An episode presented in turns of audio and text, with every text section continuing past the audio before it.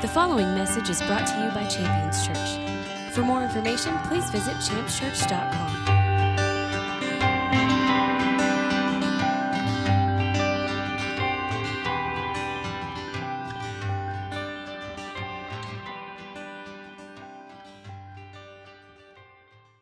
Uh, so as we get into the word here, this is really the, the, the point of what we were building into a moment ago. Want to get back to that. We're going to repeat a couple of things that we had last week, and we're going to move through them very quickly. Uh, but we're going to get kind of back to where we were. Uh, so you're going to get a list here of things that we're going to find in the scripture. It's going to sound pretty familiar, not, not giving you new things. They're the same things from last week. Uh, the challenge is we really didn't cover many of them last week. We only really got to one. So uh, one of the things we're going to find is what's not good for anyone. I mean, we, we did get to that one. We're going to touch on it again as we uh, get to where we left off. Uh, another thing that we're going to find is the enemy of joy. Now, last week I mentioned this just as we were kind of getting rolling, why this is kind of a big deal. Much of the gospel is about Jesus bringing joy into your life. And I can show you that throughout the gospel. In fact, we'll, we'll see that. There's a number of, of things that I really enjoy uh, talking about from the scripture, and joy is one of them. I mean, consider this consider the amount of joy that is spoken of at the, the Nativity. Now, when we come into you know, December, and all of a sudden we, we put up our pumpkins and we put up our turkeys and, you know, we pull out whatever snowflakes and things we pull out for Christmas, you know, we, all of a sudden the word joy becomes a thing. Well, because joy is a, a greatly associated with the gospel. And when Jesus is announced, the angels of heaven come and they say, We bring you good news, and that good news is of a great joy. Right? So, joy is a pretty big deal. It's, it's kind of the point of things. So, when I talk about uh, what the enemy of joy is, it's not something that we ought to, to shrug lightly aside. We ought to focus on that and realize that joy is absolutely valuable, and therefore it's absolutely under attack. And we ought to be aware of what that enemy is. Uh, another thing that we're going to find is uh, something very specific that we need to be aware of. That's pretty vague, but we'll, uh, we'll clear it up when we get there. So uh, we're going to run through some things that we touched on last week as we get to where we left off, and we're going to start with what, what's not good for anyone. Now, we, we did mention this last week. If you have your Bibles or your notes, you can uh, turn to once again, or you can uh, reiterate Genesis 2.18. Genesis 2.18, we're just going to pull from the, the concept of what is being said here. It's God speaking, and He is the, the creator of creation. I mean, He's he is, is perfect in every way, and he makes this statement. He makes this statement that it's not good for man to be alone. Okay, so we're going to take that statement, and, and we're not going to spend a lot of time on it because we, you know, we did establish it last week, but I think there's a few things that we can add to it. Because there's no way that we took that passage of Scripture and exhausted all of the wonder that is built inside of it uh, last week. So I want to just throw this out for you. You need to understand that God is absolutely perfect, right? So when he is speaking this, it's not as if you have a craftsman who built something, looked, stood back and looked at it, and was a little disappointed in a flaw, okay? So he doesn't make man and then step back and be like, you know, mm, dang, it's just not good for him to be alone, right? So his creation is perfect. Everything is intentional. It's all there. There's no, uh, you know, mistake in any way, shape, or form. But rather, God makes this statement. He's making this statement identifying something that is absolutely built into man. He did it on purpose. This is part of his perfect creation. Part of his perfect creation in all of mankind is that it's not good for them to be alone. He didn't build us to be alone. Much of my life that I spent alone was much of my life that was filled with misery, hate, and destruction. Because I'm not built for that. In all of my perfection, and there's a lot of it, right, honey? Yeah. In all of my perfection, as God has made me, He's built into me this need to be part of a group. For this reason, so that I can receive from others, so that I can give to others, because there's more to this life and more to this world than just me. I was going to insert another wife joke there, but I decided not to. I'm running heavy on those this morning. We're already like three, and it's only a few minutes in here. Got to back off, right? So you got to understand this isn't a flaw. God didn't create man and look back and think, you know what, man, he's really good, but he's got this one flaw. I really wished I would have worked that out. But I got a tea time here in about an hour, so we're just going to go with it as it is. He made man perfect, and in that perfection is this need for assistance, this need for a group. This inability to be alone and things go well. So I need to see this not as a weakness, but I need to see this as part of who I am, that this is a driving force that is meant to bring me into the fold, into the body of Christ. This is something that is inside of me that's meant to function almost as an appetite that would drive and bring me to the place where I actually come into agreement and alignment with God's perfect design. And God's perfect design isn't me by myself, God's perfect design is me part of the body. And I say the body instead of a body because the world will attempt to offer a number of bodies. And I don't just mean that in, in immorality, but that is definitely a part of it. The world will offer cliques and clubs, come be part of this group. We meet at the bar, we do this, hang out with us. We'll, but the reality is, God's called us to be a part of a body that is filled with life and health, not misery and destruction. And you'll look at people, and we even use, uh, you know, worldly sayings and worldly proverbs like birds of a feather and, and things like that. Misery loves company, all kinds of things that we'll say that just imply, imply, excuse me, that people have this need to come together and they meet that need. Now, that need is something that God has placed inside of us, and it's meant to bring us together within the body of Christ. It's meant to draw us together into that which His Spirit is the lifeblood and the circulation. And we talked about that. We began to talk about what breaks that up, you know, the attempts that break it up. I've been in ministry for a long time. It's, it's, I'm getting older, so those, I have to rethink the numbers here. Let's just go with decades. How's that? So within this time, I've seen this, this wonderful need in people's lives draw them away from hurt and misery and destruction into life and prosperity and connection to the body. And then I've seen that suffer hardship. I've seen that suffer a, breakup, divorce, separation, split. I've seen wonderful churches with lots of life that were doing powerful and great things, then just split apart. And all of a sudden, people who loved each other one day hate each other the next. It's pretty strange. And so, in looking at these things, there's been an attempt to see, you know, what causes this? And, and, is there a way to, to begin to introduce things to prevent these things? Well, last week we talked about one thing that causes it, and it's criticism and negativity. And last week we looked at some verses concerning criticism and negativity. We're unable to re preach those, or we'll find ourselves running out of time in the same spot that we did last week. So, if you need to catch up with that, I'm sure you can find it online. I'd be happy to share some of them with you from my notes after the service here, but that, that if we have criticism and negativity, in every bit of criticism and every bit of negativity, there is in its foundation accusation. We talked about accusation being the opposite of the work of Jesus Christ. His ministry is intercession. Accusation is the work of the accuser of the brethren, aka Satan, right? So, as we got through those things, we came to the point where we realized that negativity and criticism sow seeds that end up in division. If we have within the body of Christ the presence of negativity and criticism, we ought to reevaluate and we ought to counteract that so that those things don't ultimately produce their desired effect, which would be separation. And we, we, we battle that with encouragement. I mean, what would be the opposite of criticism? You know, build someone up. What would be the opposite of, of of complaint, but compliment. Anything that would be an encouraging word. You have been called and equipped to be the, the, the fountain of encouragement in this world.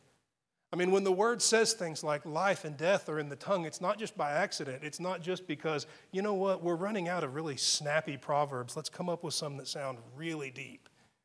But it's true.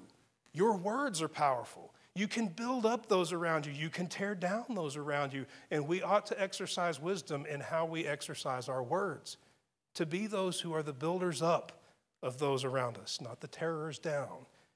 And I'm not sure that that's the right way to say that, but we're going to go with it. So now here we are, we're going to move on, or else we're going to end up stuck here once again repeating last week's message. Another thing that is found within the body that needs to be dealt with because its ultimate destination is separation is defensiveness. Okay, now we're in new waters here. This isn't repeat from last week. We didn't get here. So if you were, you know, checking who's playing today on your phone, let's move on from that. Let's get back in. Here's where we're at. Now, as we get into to, to where we're at here with defensiveness, I want you to, to just take this into consideration. Uh, defensiveness is really nothing less than the refusal of someone's complaint. If you see me kind of walking this way a lot more this week, it's because my wife is sitting right here. This is a real challenge. This doesn't come really naturally or really easy. In fact, this is a, a very uh, a difficult thing to, to embrace. Once you put it to practice, you can realize, wow, that's simple, but simple doesn't always mean easy, right? I mean, simple and easy aren't the same things. So it's simple in the sense that allowing someone the right to complain in, in and of itself isn't a very complex instruction, but rather when someone is complaining, it's very difficult sometimes to sit and listen to it without wanting to react to it. And, and, defensiveness is going to be something that needs to be addressed in every person, in every situation, in every relationship. I mean, whether it is, you know, the, the parental relationship, I, am raising children, and my, my marriage with my wife, defensiveness is definitely an issue that has to be addressed within the body of Christ. It's got to be uh, addressed as well. We have a group that's very diverse from very different backgrounds. If we were just to list some backgrounds, hey, raise your hand if you grew up in this background. Raise your hand if you grew up in this background. You would see how incredibly diverse this group is. Diversity is going to bring difference of opinion. That's what diversity is. Now, the question is will we allow people to be different? Well, in some things, there's going to be a, a, a, common truth that's absolute, that's black and white, and it's very important that we be on the same page with those things. In other things, your, your view, your perspective will be shaped and molded by your life experience, by your uh, learned behaviors, uh, by your uh, uh, history. A lot of those things will make up and shape uh, who you are. The reality is that is subject to change. Now, the difference between immature and mature in this matter is realizing that. I came into a tremendous maturity the day I realized, you know what, I don't really believe that the same way I did five years ago. Which probably means I shouldn't be ready to just die on any hill because my beliefs are shifting and changing. I'm growing and maturing in how I feel about things, and, and I need to make sure that that doesn't uh, become hindered in any way, or else I might remain stuck somewhere that is in a state of immaturity. And so, in this case, being defensive is, is manifest in different ways. And we're going to look at a few of these. But I think it's important just to get back into the scripture as to where the issue lies with anything that is defensive. And, and I want to I want to offer a couple of passages of scripture to you. And, and I believe this is the foundation of all things defensive, okay? I mean, it's just kind of uh, uh, how I feel about it. It's not like we're going to turn to the scripture and you're going to see, and thus saith the Lord, defensiveness is manifest as this. We're going to have to read between the lines a little bit, but I don't think there's going to be any pushback because it's pretty clear. Proverbs chapter 12. Proverbs 12, I want to look at verse 15. If you were going to ask me, hey, Preston, you know, defensiveness, we all agree that, that defensiveness is going to be a problem. It ultimately leads to separation, and it's, it's counterproductive to agreement, it's counterproductive to uh, uh, moving forward. Uh, but what is the, the root cause of defensiveness so that we can deal with it? I would begin to look in this passage. Proverbs 12 15. It reads like this A fool's way is right in his own eyes, but the wise one will listen to counsel. This to me defines the issue of defensiveness uh, from, from wall to wall. Like this is kind of a complete package. The only challenge is in applying it to this message is it doesn't use the word defensiveness. But if I were to define any moment where I've been defensive in any situation, it has been my refusal to listen to someone who might very well be right, and my devotion to my own view, which might very well be wrong. You follow that? I'm going to like download that and listen to it again because that was pretty good. That's really what it is. I'm not going to listen to you, even though you might be right. I'm going to stick with my view or my opinion, and it might be wrong, but who cares? That, by definition, is foolishness. And, and the other thing about this passage of Scripture that's so rich to me is that a fool's ways are always right in his own eyes. That tells me that this is a, a constant risk. I mean, I want to be right. I want to do things right with my wife. I want to do things right with my sons. I want to do things right within the church. I want to do things right with the, the people that I work with and the places of business that I function and operate in. I want to do things right.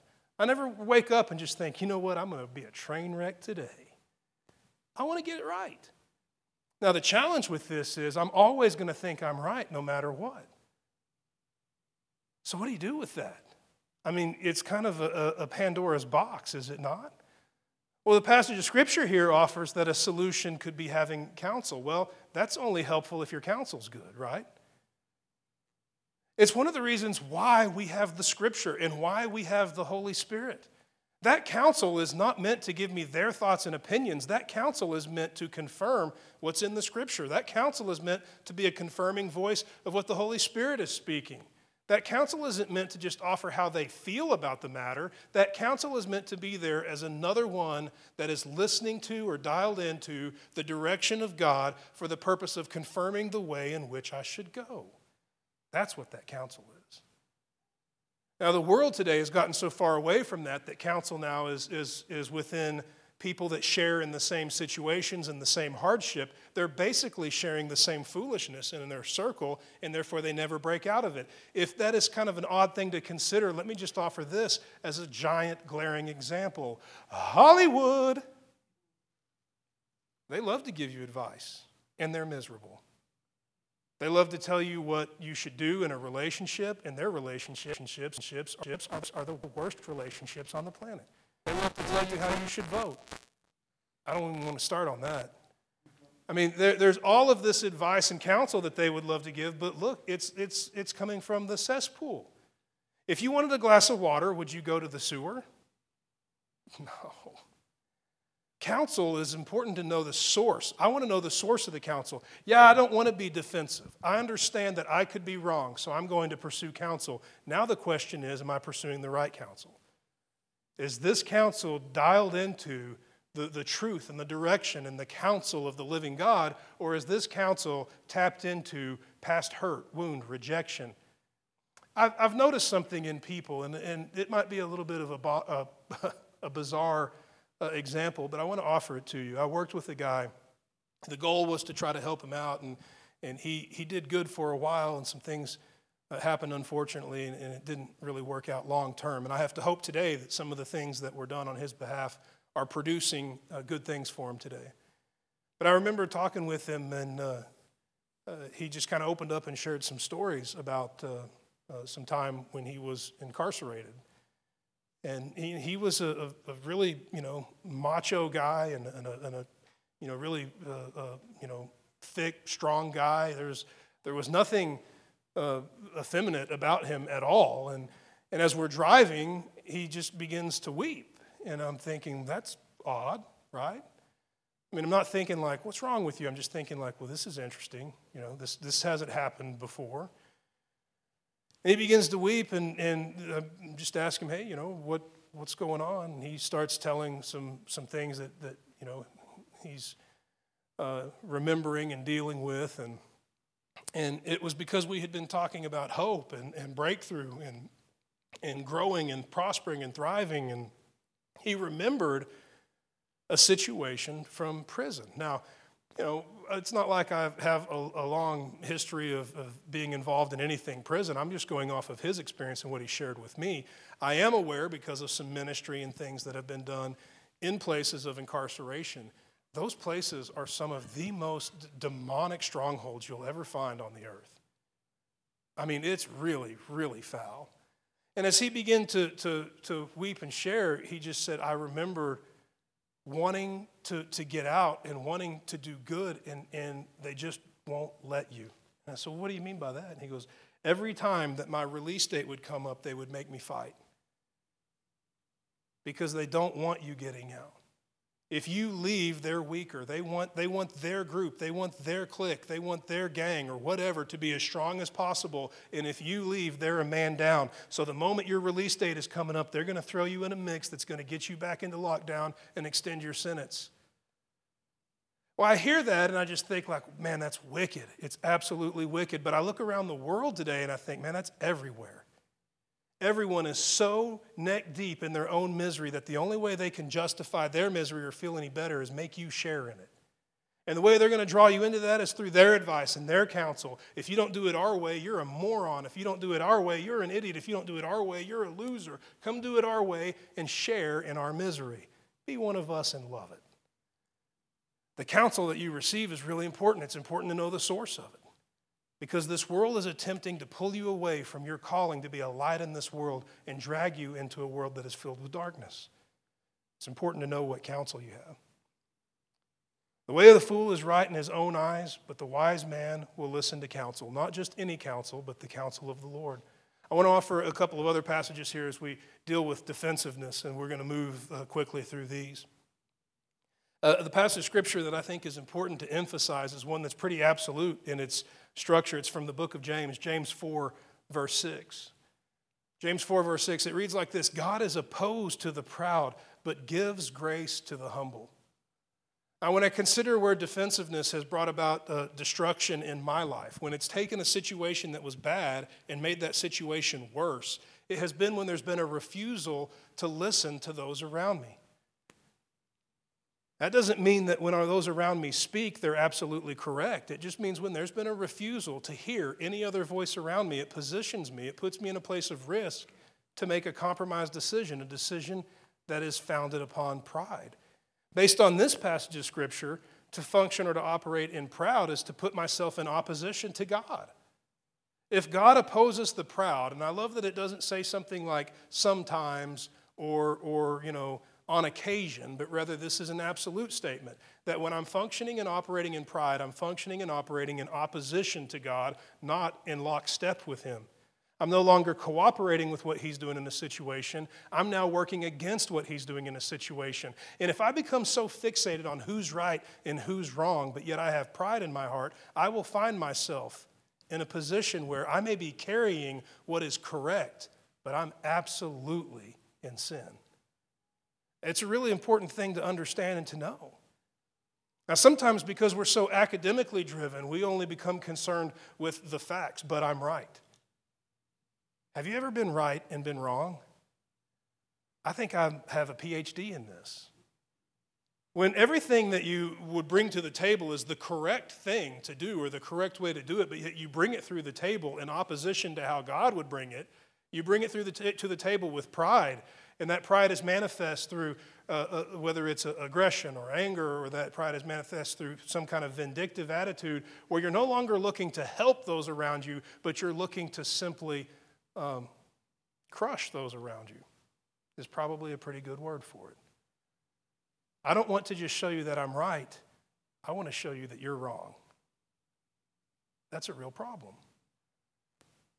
And that pride, that thing that can happen, it can open up the door for really, really nasty things. One, one, it's in opposition to how God works. In fact, it will be outside of grace. Because of that passage of Scripture, consider that. God is opposed to the proud, but He gives grace to the humble. That means I'm never walking in God's grace if I'm operating in pride. Now, that's a word that needs to be understood, or that's a passage that won't have the, the full fervency or, or the full weight behind it manifest in our life. That word grace is not just something uh, about God's uh, uh, liking you or God doing nice things or pleasant things to you. That word grace is a powerful word, and I say powerful on purpose.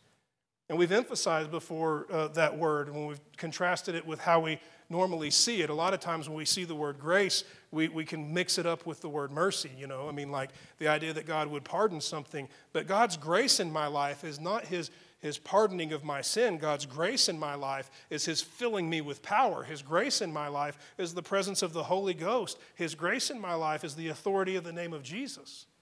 His mercy in my life is the forgiveness of my sins. And in all of these situations where I'm desiring to bring a solution, in all of these scenarios where I'm looking to bring what is correct, if I operate in pride, not only am I working against God, but I'm working outside of grace, which is the empowerment to do anything in the name of God. It's important that we not let pride open up the door for defensiveness. Here's a few passages of scripture here uh, Psalm 25 9. God leads the humble in justice, and he teaches the humble his way. What a really great thing to consider. I mean, like, who could ask for more than justice, right? To ask for more than justice would be to ask for something unjust. Now, I'm not attempting to sound ridiculous, but if you consider just how profound that statement is, it's pretty interesting to me. I mean, I, I, I had a, a, situation where a, a, a product had been ordered, and the product that had been ordered wasn't delivered as promised. And I contacted the customer service, and they didn't say, you know, who do you think you are? They weren't defensive at all. They were very kind. They listened to the situation, and then they offered a solution, right? This sounds like a, a great thing. But now, then, on the other side of this, something happened in me, and I thought, that's weird. Let me give it to you in a nutshell. I'm not telling you that I literally thought these words, but when you break down what I did think, I begin to, to think this How can I leverage this? You made a mistake. Now, how can I prosper from it? That's really what it was in the end. I mean, it was manifest in something a little more innocent, like, hey, you didn't ship those parts, throw in something extra for me, right? Sounds really innocent and kind. And, and they might, and that's just good customer service. I would do that. I've done it before, you know. Well, we didn't mean to cut you short on that. In fact, we're going to do something above and beyond. That's a good way to do it. But the presumption that was in me when that thought went through my mind, I literally had to think, like, you know what? That's unjust. What's just is for them to do what they committed to do fulfill the order as it was promised, and everything's fine. Anything more than that needs to come from you by your goodness toward me as a gesture of good faith. But if I sit here and begin to think, how can I leverage your mistake? I think I fall in the category of what would you call that, honey? I'm just joking. I was trying to squeeze a wife. Joke in there. Jerk. You're a total jerk. When you begin to try to leverage other people's mistakes, I think you are now a, a predator on a level that is, is really psychotic. And in, in, in the situation like we're dealing with, it has become part of our society. And if you were to call somebody a, a, word like that, it might feel like a bit of overkill, but when you consider the, the temptation to step outside of what is just and to begin to take advantage or to gain from something unjust, if we had a judge or someone in Washington that did that, we would call it corruption. And we would want to vote that bomb out of office. But sometimes we see those things uh, on the headlines and we think, yeah, that is terrible. That person's a real, you know, jerk. But then we find we do it and we never think twice about it. Because ours is smaller, ours is a little less, uh, you know, public and, and it's a little more innocent.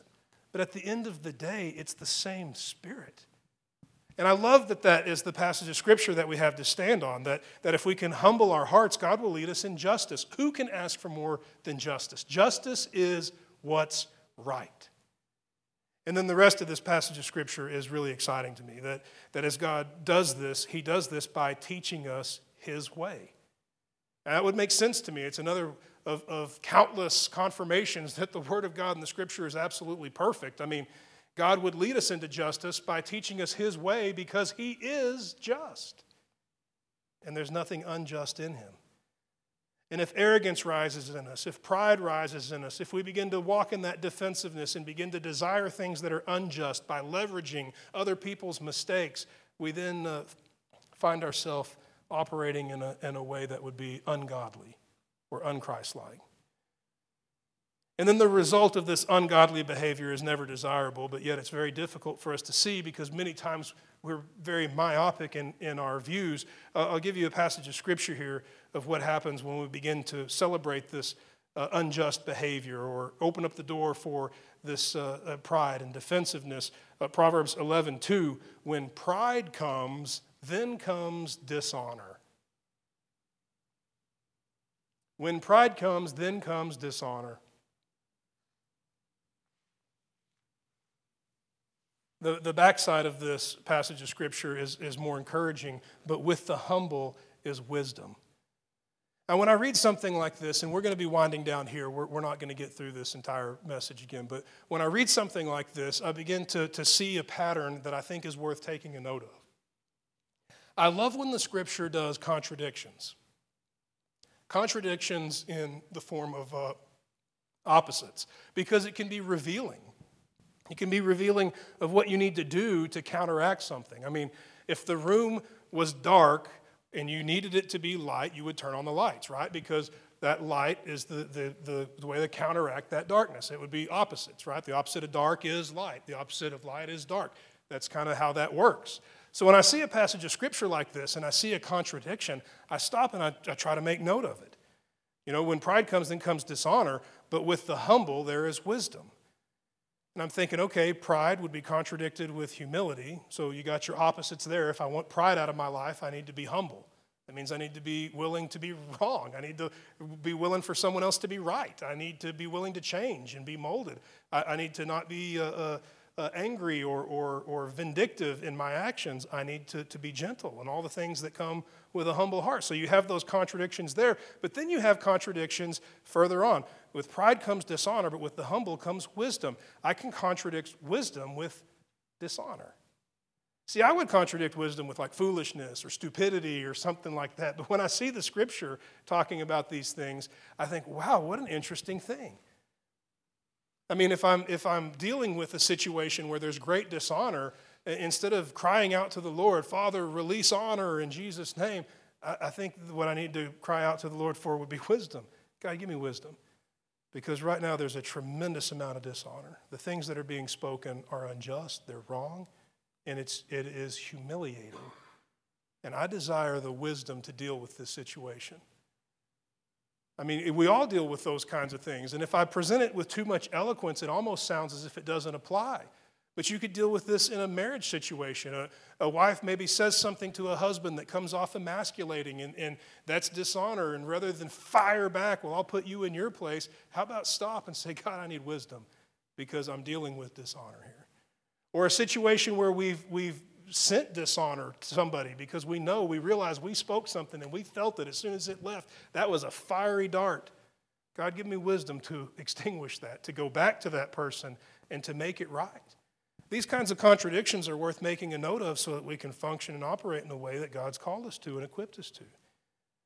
But when pride comes, then comes dishonor, but with the humble, there's wisdom. I'll give you another passage of scripture here as we begin to, to move to our uh, conclusion for the, the week here. Proverbs uh, 29 23. Again, we're looking at what happens when that defensiveness prevails. You know, last week we talked about criticism and, and that negativity and that being filled with accusation. Now, this week we're looking at defensiveness when there's that lack of willingness to listen and there's that devotion to one's view or opinion, even though one's view or opinion might be wrong, and in some cases probably is. We see the result of that. The result of that is not good. Proverbs 29 23, it reads like this A man's pride will bring him low, but a humble spirit will obtain honor. Once again, we, we see that the word honor introduced in there. And I think that this is an important thing to consider. That when we look at defensiveness and all of uh, its, its, its evils and all of the things that it has the ability to produce in destruction, we can see the absence of honor. I mean, once again, you're dealing in situation where individuals will refuse to uh, pay attention to or hear the voice of those around them, and that is a very ungodly way to live. We've got a banner in here that says, you know, Jehovah or Yahweh, Yahweh Shema, and it's translated there as the Lord is there. Somebody worked really hard on that banner. They sewed a lot of sequins on that thing. Had I been in the room, I would have said, hey, you know what? That's a good translation, but it's not the best. Yahweh Shema means the Lord hears. Not location, not there, not here, audibly hears.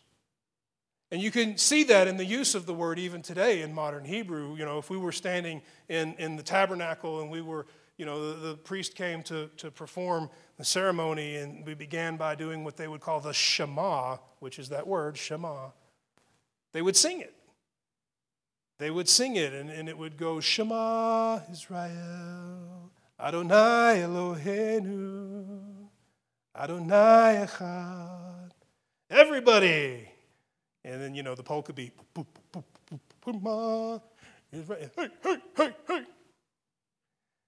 But that Shema means hear. Hear, Israel.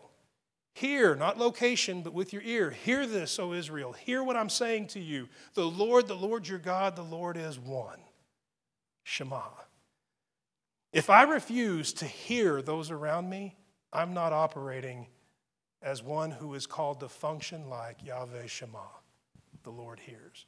I'm closing off my ears to the cries of those around me, and therefore I am no longer functioning in a godly way, and my defensiveness has opened up the door for all kinds of hell and destruction.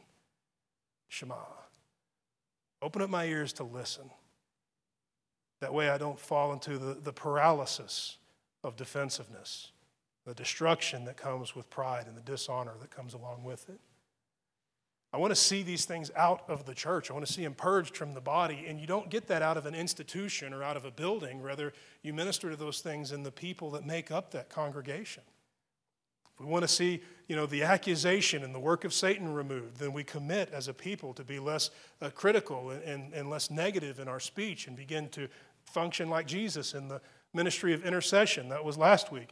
And then now this week, if we want to be a people that walk in the honor and the things of God and, and, and have the humble hearts that we've been called to, it's going to be a people who are devoted to rooting out all defensiveness and all that pride that would cause us to shut off our ears to listen to the voice of others. I want to ask you to stand with me this morning. I want to pray and I want to ask God to do something on our behalf.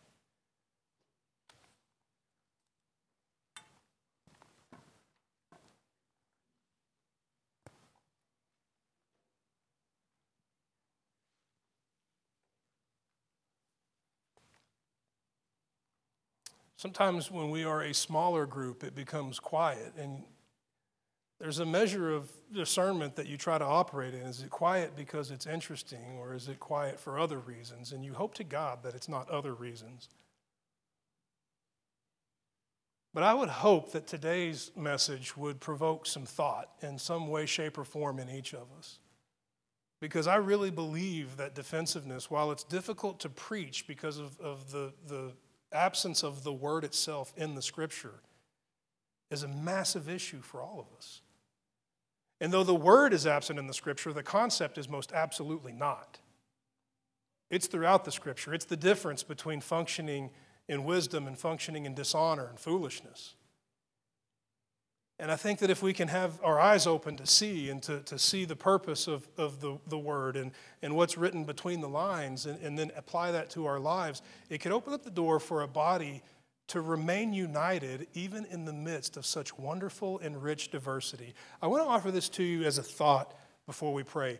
Consider eternity, the wonders of eternity. Now, oftentimes in our vocabulary, we say, think about heaven, but you know, think about eternity. Heaven right now is a temporary place. Eternity will be a, a, a, much different experience. God will make the earth new and all these wonderful things that are in the scripture right there for our reading so that we can understand it and we can be the people that aren't sitting around thinking, wait, what's going on? But we know. Consider eternity and all the wonders of unity and fellowship that are, are promised in eternity. And then look at who makes up eternity. Now, the scripture is wonderful in communicating this that from every uh, tribe and every tongue and every nation that God would bring, I mean, it's saying these people are all so different, but yet somehow they come together and they function in unity. It's a wonderful thing, and I promise you, it, it comes at the expense of laying down all individual defensiveness. It comes at the awareness that God's counsel prevails and leads and guides, and He's very interested in us getting along and cooperating. I don't think God looks on the city of Abilene and says, you know what? I think we're a church short there. Let's split that one and let them name themselves something else and go down the street. And then they can kind of just throw rocks at each other for the rest of their lives. I doubt that. Rather, I think that there's a, a, a release of His Spirit that, that in, in the face of all of our diversities and the richness, I should say, of all of our diversities, we can come together with humble hearts and accomplish great things unified by His Spirit. So last week, you know, when we prayed, we, we were bringing down, you know, that, that negativity, that criticism, that spirit of accusation. And, and this week, obviously, as we talk about uh, defensiveness, I think at the end of the day, you're dealing with individual pride. And that need to have a humble heart. I want to pray and I want to ask God to, to do a work in us. And I don't think that there's anyone in the, the room here that can't benefit from that work. Even though in this room there are some of the most humble, loving, surrendered hearts that I've ever been around. I want to pray. I want to ask you, you can be in a state of agreement or, or uh, simply a state of receiving, but I want to see God continue to lead us in this direction. Father, we thank you for your goodness. We thank you for your word. We want this house to be stabilized by all things that are true. that we would not introduce measures of carnality that would open up doors for division and destruction. Let your word ring out in our hearts and our minds as the truth that it is, and let it be embraced and received, that our hearts would be soft and open to receive the word and planted. Let it take root and begin to affect how we feel and how we think. That we would begin to, to measure the experiences of our life against your word and adjust accordingly. Let wise counsel be revealed to us, that we wouldn't seek the counsel of the fool, but that we would seek the counsel of those that would confirm your word and your direction in all things. And protect us from a, a pride or an arrogance that might be rooted in our lives, that would open up doors for dishonor and ultimately destruction. Let us truly be a people that are slow to speak and quick to hear. Let us be godly in a way that we might be the children of Yahweh Shema that we would be those who would hear. Let us be listeners.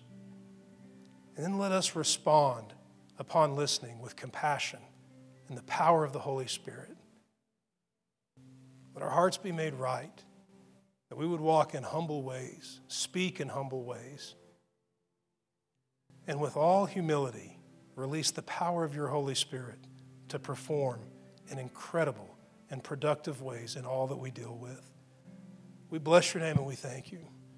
And we ask in Jesus' name as we leave together today that the bond of unity would be strengthened by your Spirit.